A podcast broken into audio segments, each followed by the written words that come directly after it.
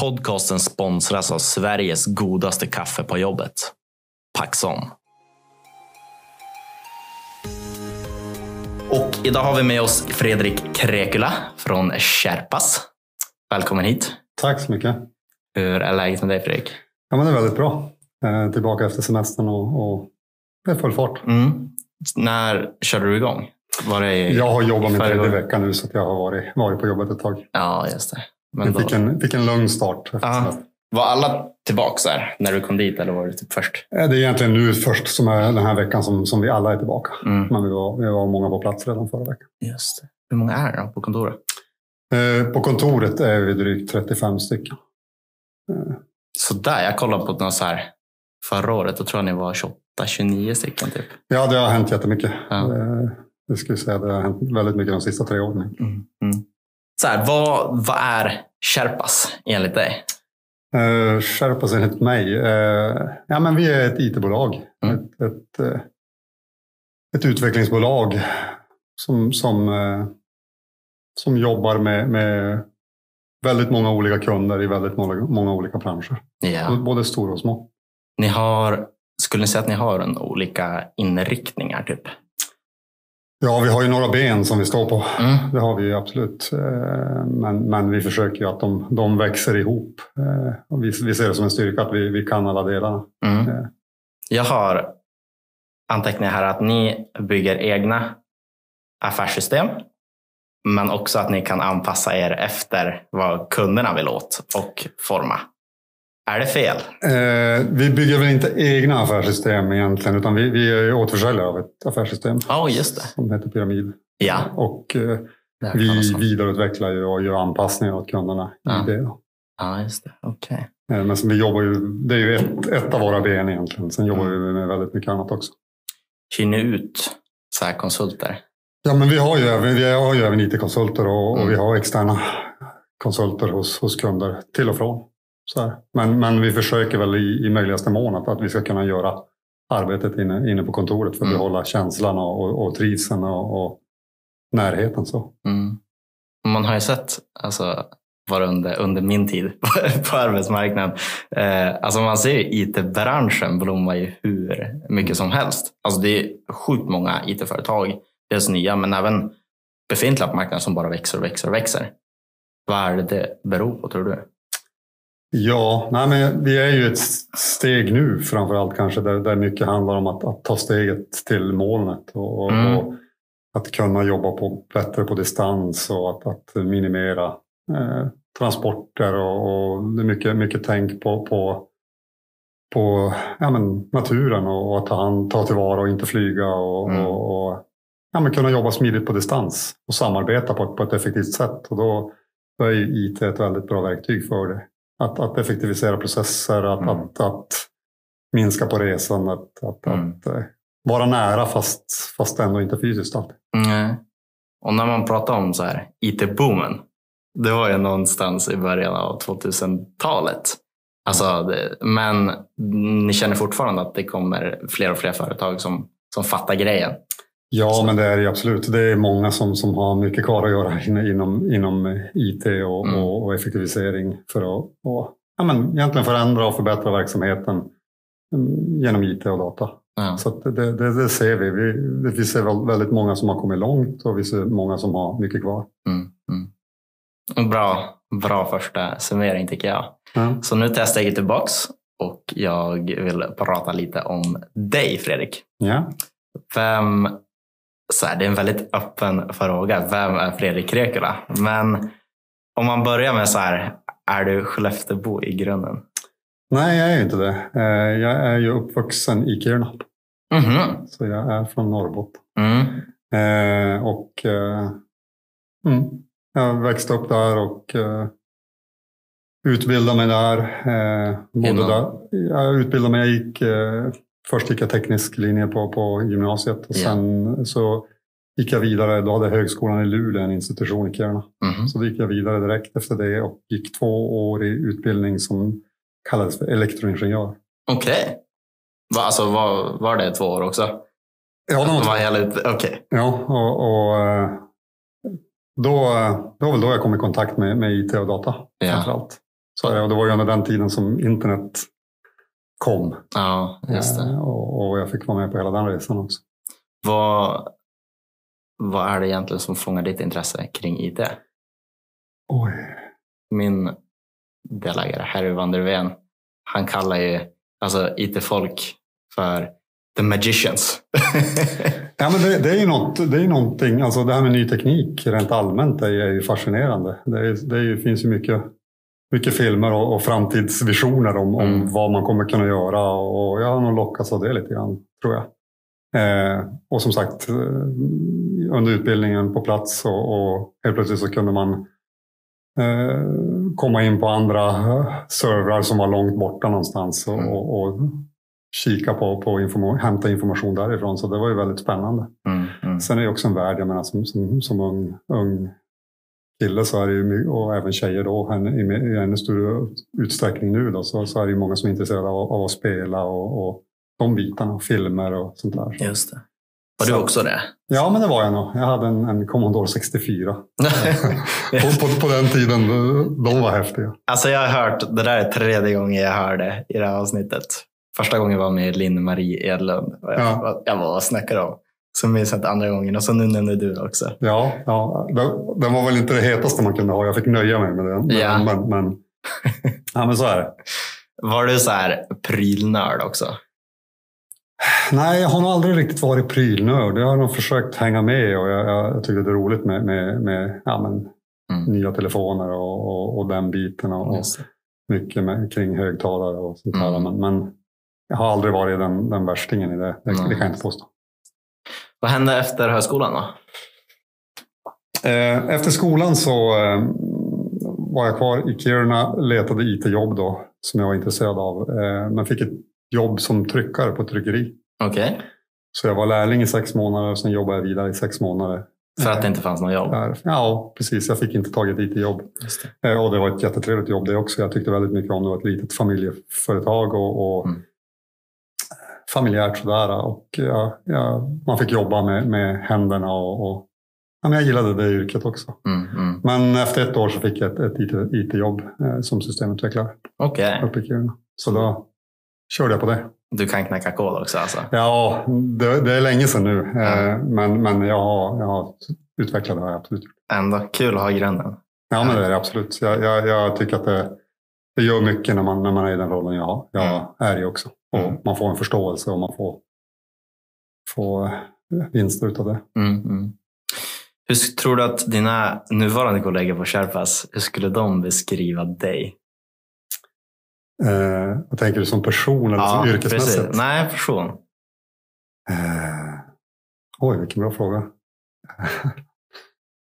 Jag tror att man skulle beskriva mig som ganska lugn.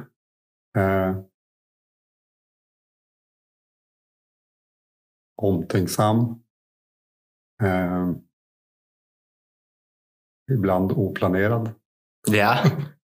Okej, spontan. Nej, men jag är ganska spontan. Sen har jag ju en bakgrund som även som projektledare och sånt här. Så att jag har ju utvecklat de bitarna. Men jag gillar snabba beslut och snabba plockar också. Sådär, och tycker om den biten i den rollen jag har. Yes. Hur hamnade du på Kärrpass då? Jag jobbade egentligen inom IT-branschen här i Skellefteå då, ända sedan 2001 när jag flyttade hit. Så jag var i ett annat företag egentligen i över 15 år. Och då kände jag lite grann att nu är det dags att leta något nytt. Och det är som häftigt. Jag har ju alltid varit en sån person som varit kvar länge i det jag har varit ofta och trivs. Men det kom som krypande bara att nu ska jag se mig om lite grann. Och när jag träffade Mats som är då vd på Kärrpass så hade vi en öppen diskussion om vad de var ute efter och vad jag ville göra. Hur länge sedan var det? Det var 3 år sedan. Ganska drygt. Ja, precis. Och hur länge har Kärrpass funnits? Kärrpass har funnits sedan 2009. Just det. Ändå relativt. Så här, i mitten, inte tidigt men ändå. Nej, precis, men sen har väl Kärrpass en historia i andra bolag och många är kvar, några är kvar därifrån också. Hur skulle du beskriva din roll idag då? Ja, jag är ju som ansvarig för egentligen utvecklingsdelen som vi har, alltså utvecklarna, systemutvecklarna som sitter hos oss. Och rollen är väl ganska öppen, skulle jag säga. Det är ju, vilket jag gillar. Jag jobbar ju med allt från projektplanering till kund och sälj. Jag jobbar med mycket individuella samtal och egentligen HR-bitar också för de personer som är i den avdelningen. Och vi har ju en platt organisation, skulle jag säga, väldigt platt organisation där vi diskuterar öppet genom alla avdelningar och så det är mycket frihet och mycket eget ansvar på företaget, och det gillar jag. Och det tycker jag att det speglar min roll också. Jag jobbar med att utveckla oss för att vi ska bli effektivare och kunna hjälpa kunderna bättre. Snyggt. Hur ser dina arbetsdagar olika ut från dag till dag, eller? De kan variera, absolut. Jag menar, ibland är man ute på kundbesök och ibland är man inne på kontoret och jobbar med interna processer och hanterar dem. Sådana där. Så att, men det varierar inte jättemycket, utan jag tror jag har som de flesta andra en ganska lik vardag, skulle jag säga. Hur såg det ut? Okej, vi tar inte dag, men igår. Igår var en dag då jag bestämde att jag jobbar hemma. Jaha. Den möjligheten har ni? Vi har den möjligheten. Och vi är ju ett IT-bolag och har ju jobbar mycket med bland annat Microsoft Teams som är i ropet nu, i och med många har behövt det i och med corona. Så att vi har väl jobbat så och haft den friheten ett tag, men den har väl utökats nu ännu mer när man har sett att det fungerar väldigt bra. Och det är en sak som jag kanske har jobbat med att utvärdera också i våra team och våra utvecklingsteam, att se vad hände när vi då satt hemma väldigt mycket. Och sjukt intressant. Jag tycker att vi har lyckats bibehålla en bra effektivitet och i vissa fall en bättre effektivitet. Så det har varit roligt att se. Sen är det ju fortfarande, vi tror ganska mycket på mötet och det sociala i att träffas och ses. Så att vi försöker hitta en nivå nu, och har man behov eller att man jobbar med specifika saker som man känner att man tjänar på att sitta hemma eller sitta själv, så gör man det. Jag träffade eller pratade med en av våra kunder, och så frågade jag hur blir det nu med coronatider och att ni måste jobba mer digitalt och sådär.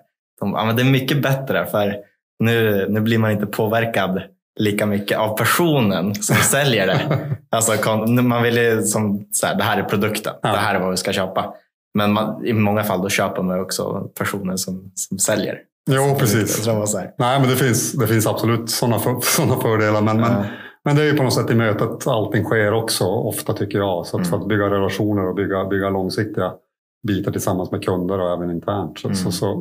Så ska man ses och få mötas på det sättet. Men vi har till exempel sett att i möten då, där man då...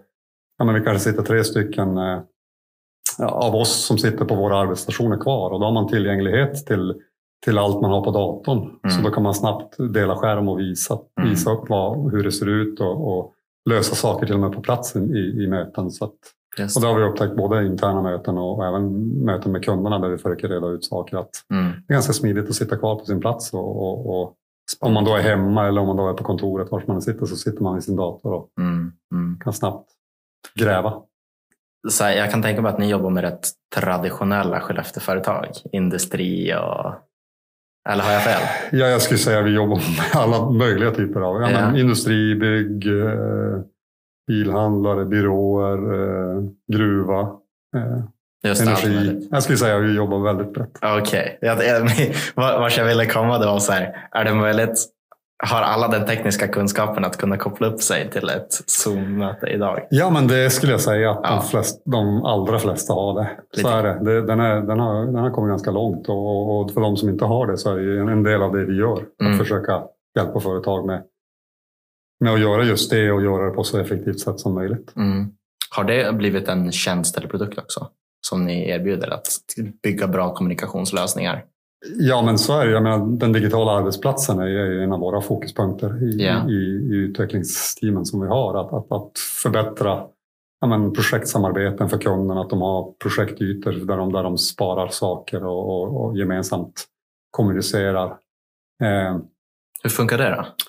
Ja, men... Säg att jag kommer till er och vi vill börja jobba mer digitalt. Ja. Vi vill hitta kunder i södra Sverige. Mm. Och nu sitter vi och ringer per telefon till exempel. Mm. Men vi tycker inte att det funkar så bra. Då ringer jag dig eller... Ja, precis. En del, vi har ju olika vägar in. Vi har ju säljare som också jobbar aktivt med att försöka få in. Men jag tar ofta emot samtal där man har en önskan om att men de här sakerna vill vi förbättra eller vi vill ta det här steget nu. Hur kan ni hjälpa till? Och då oftast så kommer vi ut och så börjar vi med en workshop tillsammans. Mm. På den nivån som kunden vill ha det. Har man tid för en timme, ja, men då kan vi komma ut och berätta om vad vi gör och hur vi kan hjälpa dem på en timme. Ofta leder det till kanske en halv eller en dags workshop där man sitter och tillsammans bestämmer hur vi ger vår syn på hur vi tror vi ska kunna hjälpa dem och man borrar tillsammans en plan för hur vi går vidare. Just det. Hur många brukar ni vara från er sida? Som är på de workshopen? Ja, vi brukar vara 2-3 stycken som är med på första workshopen. Det känns ändå så här, det borde kunna gå att vara sjukt effektiv. Jag sitter typ och tänker så här, digitala workshops eller så här inspelade workshops. Men det blir inte samma grej. Nej, men det blir inte samma grej. Och det är en av våra nyckelgrejer tycker jag också. Är att vi har ju mycket out of the box och vi jobbar ju mycket med saker som är generella. Men vår styrka är att vi även specialanpassar väldigt mycket. Och har man ett behov av någonting då kan vi hjälpa till med det. Både när det gäller som de pratar om affärssystem eller om man jobbar med projektytor eller vill ha diagram för att analysera ekonomisk data och sånt där. Så att det är mycket som ska specialanpassas ofta i slutändan. Och just det med att väcka kundens, att de förstår vad man kan göra. Det är det man börjar med i workshopen, att visa att men de här sakerna har vi gjort. Och de här sakerna kanske vi tror skulle kunna funka för er. Kan det vara någonting? Och då kommer diskussionen igång tillsammans med kunderna som leder någonstans bra i de allra flesta. Tror du att, eller är det ofta så att kunden inte riktigt vet vad de vill?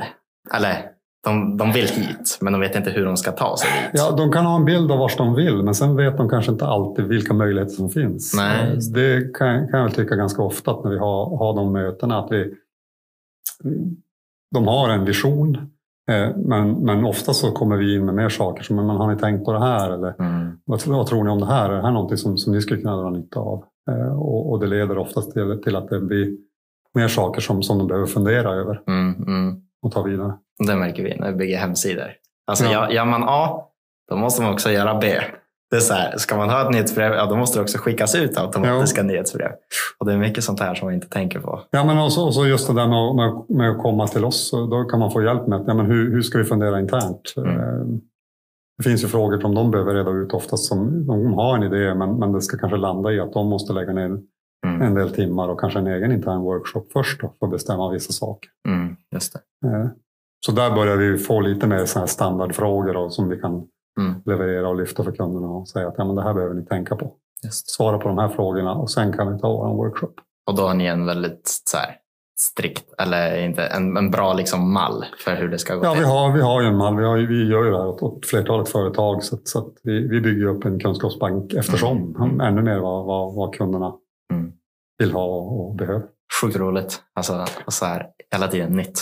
Ja, och det är det som är, tycker jag, det absolut roligaste med vars vi är och någonstans det här med att också jobba med tekniken i framkant. Att vara där, att följa den senaste nyheten från Microsoft. Okej, nu kommer det här. Ja, man ska kunna vänta en stund och implementera den här biten för Microsoft kommer med det här om 2 månader. Och de här anpassningarna, det gäller ju att jobba för det och hålla sig uppdaterad. Men det är ju roligt att vara där framme. Verkligen, peta hela tiden. Ja, och där har vi ju riktiga stjärnor som har intresset och är riktigt duktigt uppdaterade. Har du någon så här typisk success story som du har varit med så här en kund som ni ändrade hela deras arbetssätt eller så? Ja, alltså om jag skulle tänka på en success story, då skulle det kanske... Det finns ju, vi har ju bra kundprojekt som har gått väldigt bra och nöjda kunder, absolut, det har vi.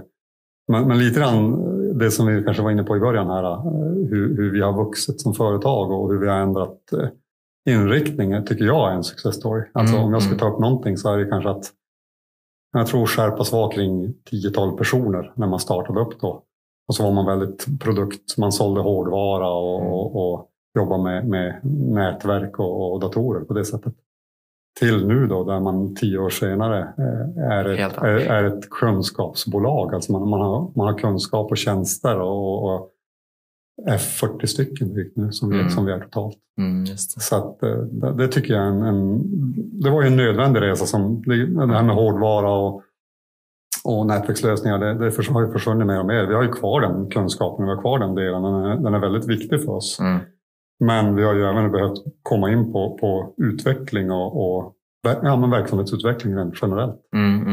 Jag sitter och lyssnar mycket poddar så här, och då sitter de och säger att det ofta har grunden sett ut på ett sätt tidigare. Och den kan man ofta slira på. Men ska man utveckla företaget ännu mer, då måste man hela tiden komma in med nya saker.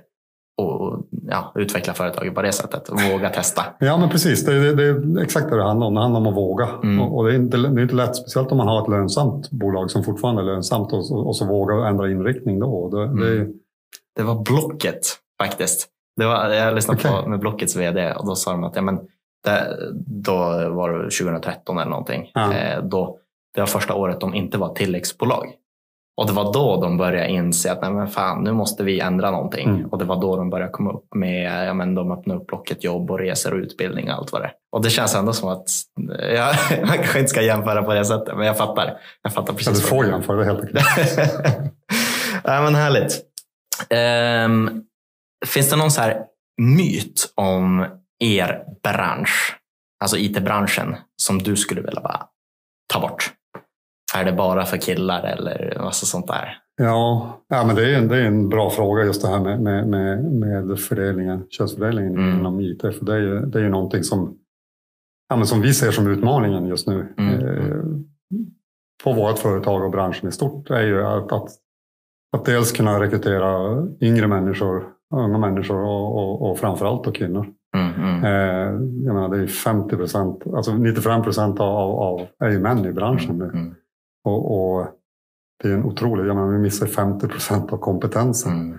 Och generellt så är ju kvinnor också smartare än män och bättre utbildade. Så att där finns det massor att göra. Och det är väl, man hoppas ju att det ska bli en förändring där. Och där måste vi jobba hårt. Och hela branschen måste jobba hårt för att det ska förändras. Och det handlar ju om att vara attraktiva som arbetsgivare och att man ska kunna förstå vad det innebär att jobba på IT-bolag. Har du fått så här employee brand-frågan, ligger den lite på dig? Nej, det gör den väl inte. Nice. Det gör den väl inte. Men vi har ju rent generellt den biten. Det handlar ju för oss om att vara ett roligt företag. Jag menar, frågar du någon av de anställda på Kärrpass så ska de ju svara att det är skitkul att jobba på Kärrpass. Vi trivs jättebra. Det är ju, tycker jag, nummer ett i employer brand. Det är vårt fokus att vi ska ha kul och roligt på jobbet och det ska vara inspirerande. Men det krävs ju också mycket av de som jobbar. Att de är engagerade, har drivet och har den egna viljan att ta sig framåt och vara i framkant. Ja, jag fattar. Så att det är ett givande och tagande. Och där tycker jag verkligen vi har de människorna. Så det tycker jag är roligt. Ni har ju även ett kontor nere i Stockholm, va? Ja, vi har kollegor i Stockholm och vi har inget specifikt kontor. Nej, okej. Men det finns i Stockholm. Hur många är ni där då? Just nu är vi 2 stycken där. Ja. Varför är ju för att vi har ju stora kunder också i Stockholm. Ett flertal kunder i Stockholm. Så att, vi vill ju etablera oss där mer och mer. Och det ser vi som en bra potential också. Men vi har inte velat stressa någonting. Eller. Nej. Det funkar bra på distans. Och de jobbar både med projekt här uppe och hos kunder nere i Stockholm. Vars vill man då så här, geografiskt? är det att ha en, inte filial, men så här, att ha ett kontor nere i Stockholm och så kanske något i Göteborg eller söderut och så här, upp. Vi har väl inget uttalat så egentligen, utan vi definitivt huvudkontoret kommer vara Skellefteå. Mm. Så är det ju. Och vi vill ju behålla, jag menar vi har vuxit nu mycket och vi jobbar hårt för att behålla den här familjära känslan som vi har på företaget. Jag menar, jag kom in för 3 år sedan och då var vi 20 stycken. Och nu är vi 40. Ja. Och har fått jobba hårt och jobbar hårt. Och jag tycker att verkligen vi har lyckats med att hålla den här nära känslan till allihopa. Hur skulle du beskriva att den familjära känslan är? Ja, men vad ska jag säga? Ja, men alla är tillgängliga inom organisationen. Det är väl en bra fråga. Alltså, ett bra ord tror jag. Mats som är vd, vill du prata om ett projekt eller ett familjeproblem eller en lön eller vad som helst inom, som har med dig som människa att göra, så då kan du gå och hojta till och så oftast 5 minuter senare så sitter ni tillsammans och diskuterar om det som det berör och det gäller allihopa. Jag menar, vi har en frihet i hur vi arbetar, vi kan jobba hemifrån men vi försöker också att alla ska vara tillgängliga för alla. Så att jag menar, har en kollega som har ett problem och som hör av sig till dig, ja men då lägger du manken till för att hjälpa honom. Även om du kanske är i någonting som du vill syssla med just då. Ja, och blir en prioriteringsfråga, ja men då kanske frågan går till mig som ansvarig på avdelningen att vilket av de här sakerna ska vi prioritera? Vilket är viktigast just nu? Vilken kund behöver vi? Ja, just det. Så att så jag tycker att det är väl ett bra ord, det är just den här tillgänglighetsbiten. Att vi är tillgängliga för varandra och hjälper varandra. Just. Jobbar ni någonting, om man kollar på employer brand, med att visa upp det inför potentiella kandidater? Eller finns det mer att göra, tycker du? Att visa upp själva... Ja, själva Kärrpass som arbetsgivare. Nej, vi har väl inte... Det är lite grann som jag säger. Vi har inte egentligen... fokusera på just den biten. Vi försöker vara ett roligt företag, vara attraktiva. Och så sen då, när man då träffar människan och pratar med någon intresserad så är det ju lätt och roligt att berätta om Kärrpass. Just för att vi har den känslan och att det går så bra som det gör för oss just nu också. Att vi har flytet och vi känner att det är roligt. Det är samma sak där. Jag menar, om jag tittar tillbaka 3 år sedan när jag började på Kärrpass så var det knepigt med rekrytering. Det var svårt att hitta kandidater och från det till nu då, där vi känner att folk hör av sig till oss eller att vi kontaktar personer som vi tycker är intressanta och som vi tycker verkar ha ett driv och ett engagemang för utveckling eller som är den typen av person som vi tror kan trivas och göra ett bra resultat i företaget, så är det ju som lätt att prata för sig. Ja, just det, verkligen. Vilka egenskaper söker ni efter då hos en människa? Ja, men det är ju framförallt, tycker jag, det är engagemang och driv. Vi har ju... Det är klart att det är alltid bra med en logisk grund kring utbildning och sånt här, men vi har ju allt från personer som har doktorerat till sådana som har bara gått gymnasiet och de är båda magiska i det de sysslar med. Så att, och mycket sådana som har jobbat själv för att förkovra sig och vidareutveckla sig. Och vi gör det även inom företaget. Där vi tar in senast en kille som hade gått en kortare intensivutbildning i utveckling. Vi träffade honom och just nu känns det som klockrent. Ja. Han har engagemanget och drivet. Och det är ju viktiga egenskaper, tycker vi. Men det krävs någon typ av hård grund i alla fall. Alltså, oftast så är det ju lättare och vi kanske känner oss tryggare då. Så är det ju. Men jag tror definitivt att vi kan ta in någon som inte har någon utbildning. Om man visar drivet och viljan att man vill hålla på med det som vi gör. Och det märker vi nästan hos alla arbetsgivare idag också. Ja. Nu har vi bara pratat med arbetsgivare i Skellefteå. Men det är liksom det drivet och engagemanget och viljan att påverka företaget och vara en del av någonting som är större än sig själv. Ja, ja men precis. Och det måste ju verkligen ni ha så här med tanke på hur mycket ni växer och allt sånt där. Att, men, okay, här, man, inte att man liksom blir en spelpjäs, men att man blir en del av en stor verksamhet. Mm. Måste vara sjukt intressant. Det är lite svårt för mig. Nej, men på något sätt så om man är någonting och letar någonting så speglar det av sig och då smittar det. Jag menar, får man in engagerade människor, då är det flera engagerade människor som upptäcker företaget och känslan och sånt där. Så att, det är väl så jag tycker att vi jobbar och måste jobba för att hitta. Mm. Man vill ju gärna inte ta kompetens från något annat bolag heller. Men när det är sån brist så man fattar att människor byter arbetsgivare. Ja, men så är det ju.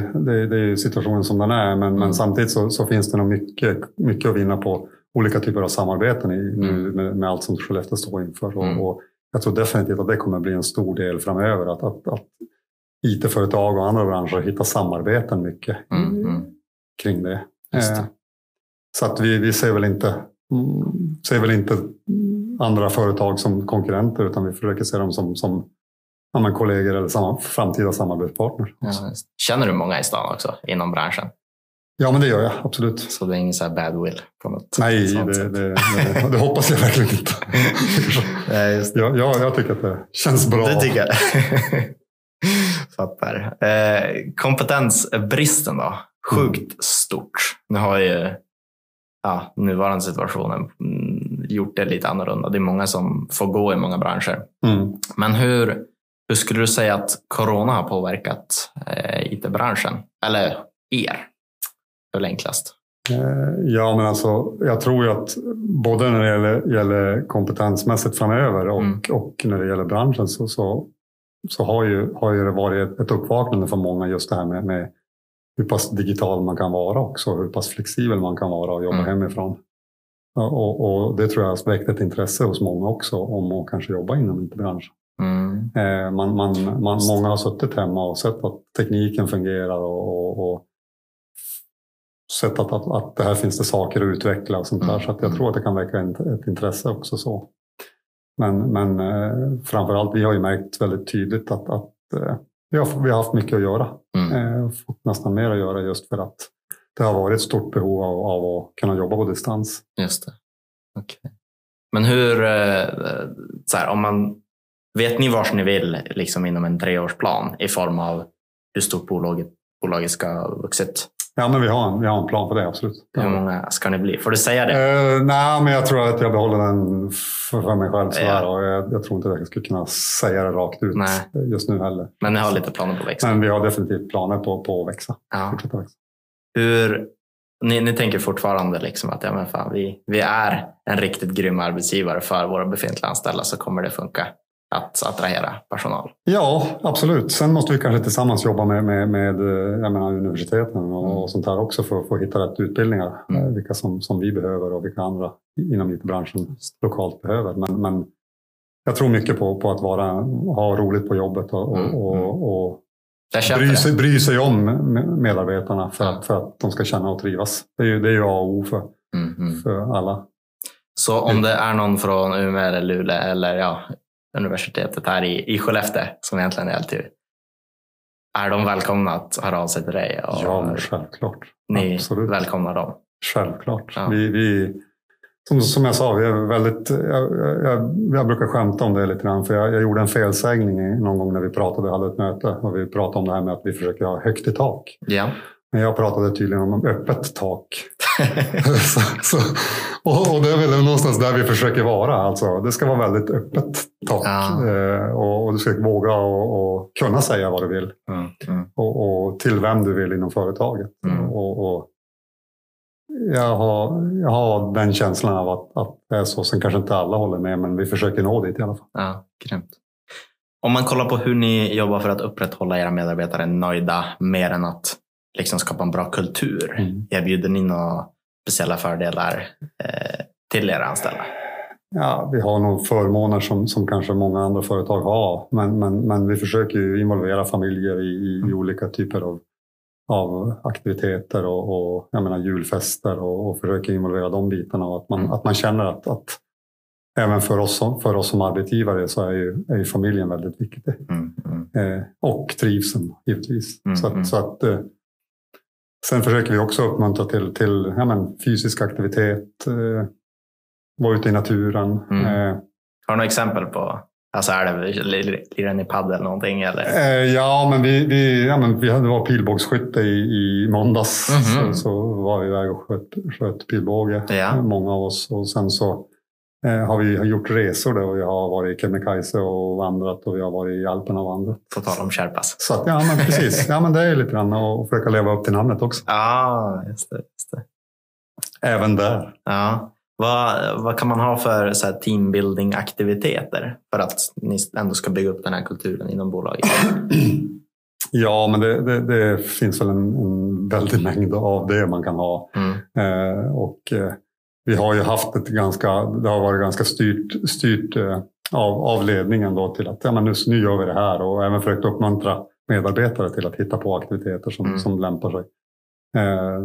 Så för några månader sedan här, eller i början av året, så bildade vi partypatrullen faktiskt. Okej.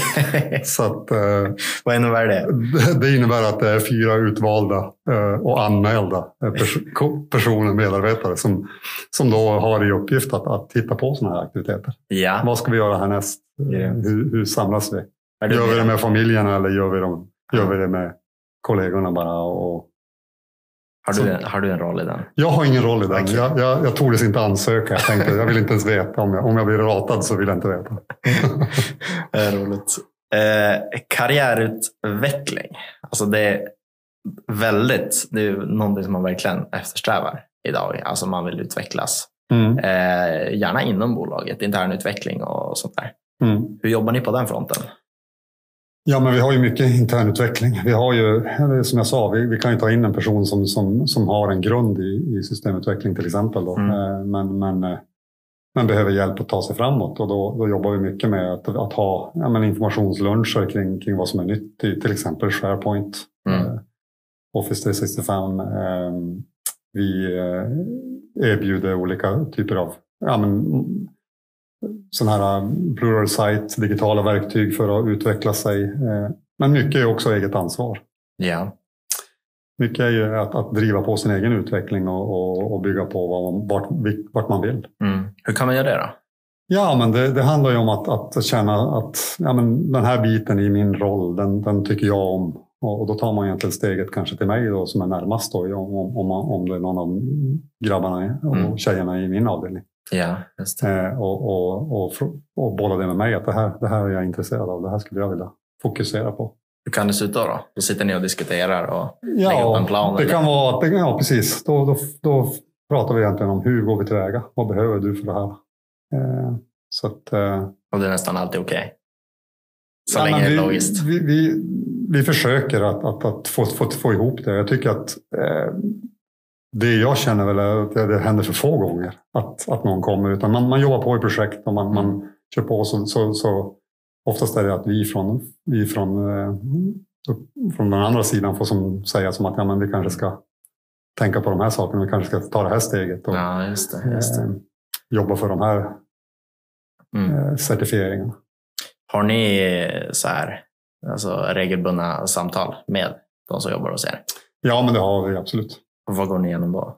Ja, men det kan vara vi kan gå igenom allt. Vi kan gå igenom just det vi pratar om nu, kompetensnivåer och vart man vill någonstans. Vi kan prata om familjesituation, om allt känns bra. Just det. Vi försöker vara ganska breda i det. Ha ett öppet tak. Vad skulle hända då om man tog sig mod att man vill göra någonting som kanske är lite för svårt för en? Och som misslyckas man? Hur jobbar ni med det har ju svårt att säga att vi skulle tycka något illa om. Tvärtom, alltså det är ju härligt tycker jag när folk utmanar sig själv. Så är det någon som skulle komma och säga som att jag vill ta det här steget. Sen är det ju självklart att det är ett steg som ska kännas bra för personen och även vara ett steg för företaget.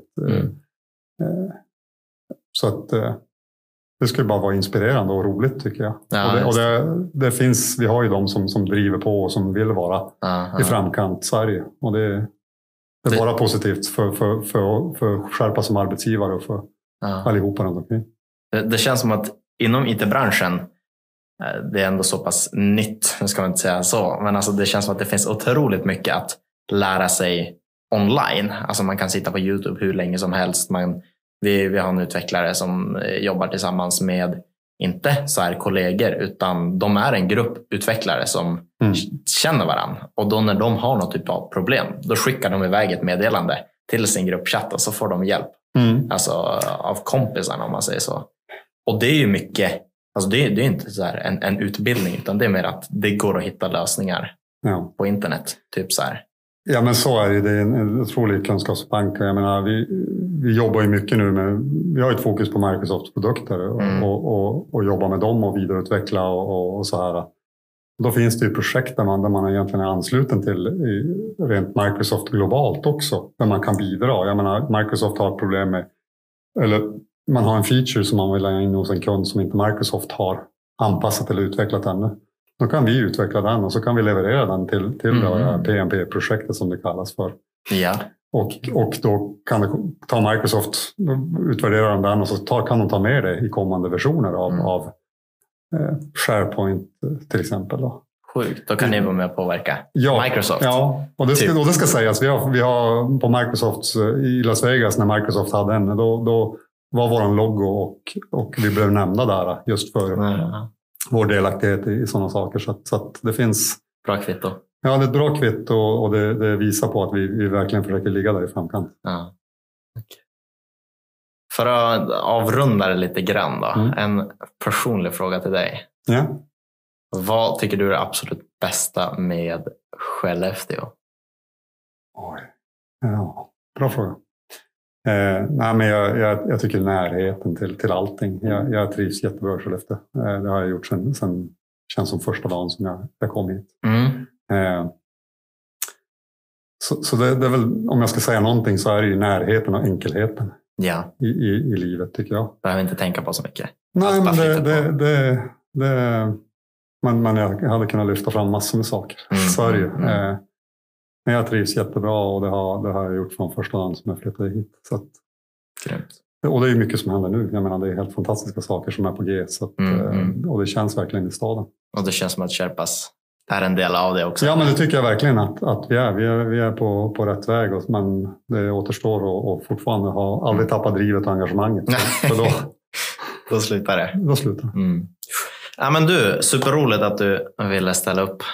Det går att göra de här avsnitten hur långa som helst, men man kan börja enkelt och så kanske man kan ta till avsnitt senare. Ja, men det var jättetrevligt. Tack så mycket. Tack själv.